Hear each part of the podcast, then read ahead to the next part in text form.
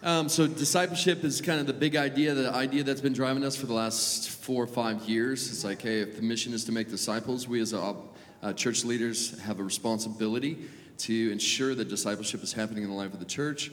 So Simon just sharing, I'm just going to piggyback off what he's sharing because some of the learnings that we've had uh, are similar. So uh, I don't know if this is a problem in your church. It's a problem in our church, different context but uh, nominal Christians, people that come in, attend church on Sunday, but their lives show no change. Week after week, year after year, it's incredibly frustrating. I don't know if that's just my church. Uh, just my church. Okay, let me just tell you something that we've learned in this process.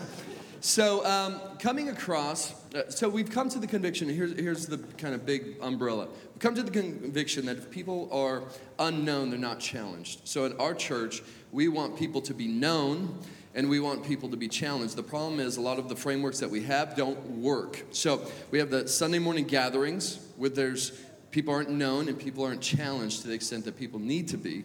People kind of will put up the best face, right?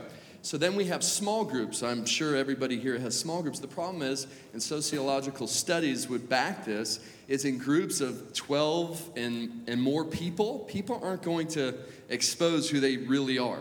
They're not going to get personal. Uh, some people will, but they're usually the weird people in the group. It's like, wow, overshare, please, no more. oh, so um, what we have become convinced of, and this isn't a new idea, but it's a conviction of ours that has dramatically helped us, is that we need to provide a smaller setting in the life of the church for people to be known, where people could be honest, transparent, and vulnerable, and in that situation be challenged in a loving way with truth, not of their pseudo self, but of their real self, dirty and all. So the challenge with that is if you're a church leader, you don't want to overextend your people and create another meeting. So now we have Sunday mornings, then we have community groups, now we have to have this other group to make it all work.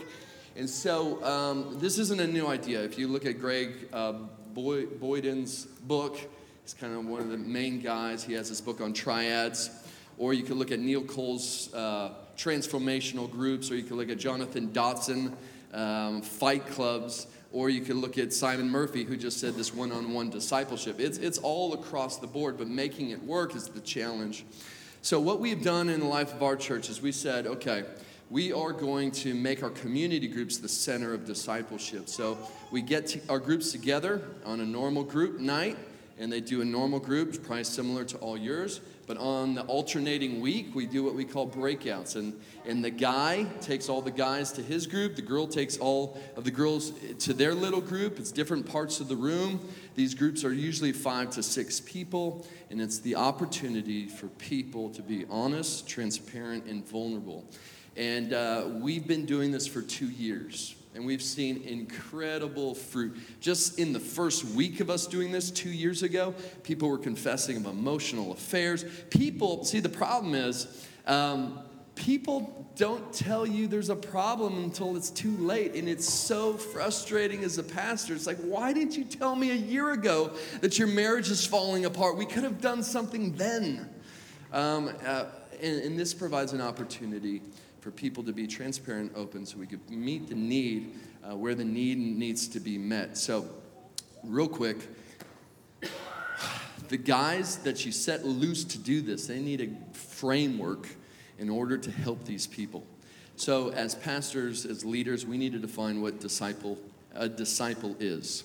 We, I think, every eldership team needs to define what a disciple is, and and I think what is incredibly helpful, so a lot of churches have values and this importance of putting your values. I think our values should be what we want a disciple to look like.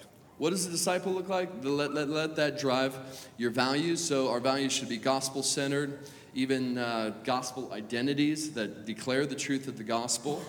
Uh, so, so, we've worked through this and we worked hard on this. It's taken a long time. At a basic level, you can just say, love God, love each other, the church, and love, love the world. That's basic.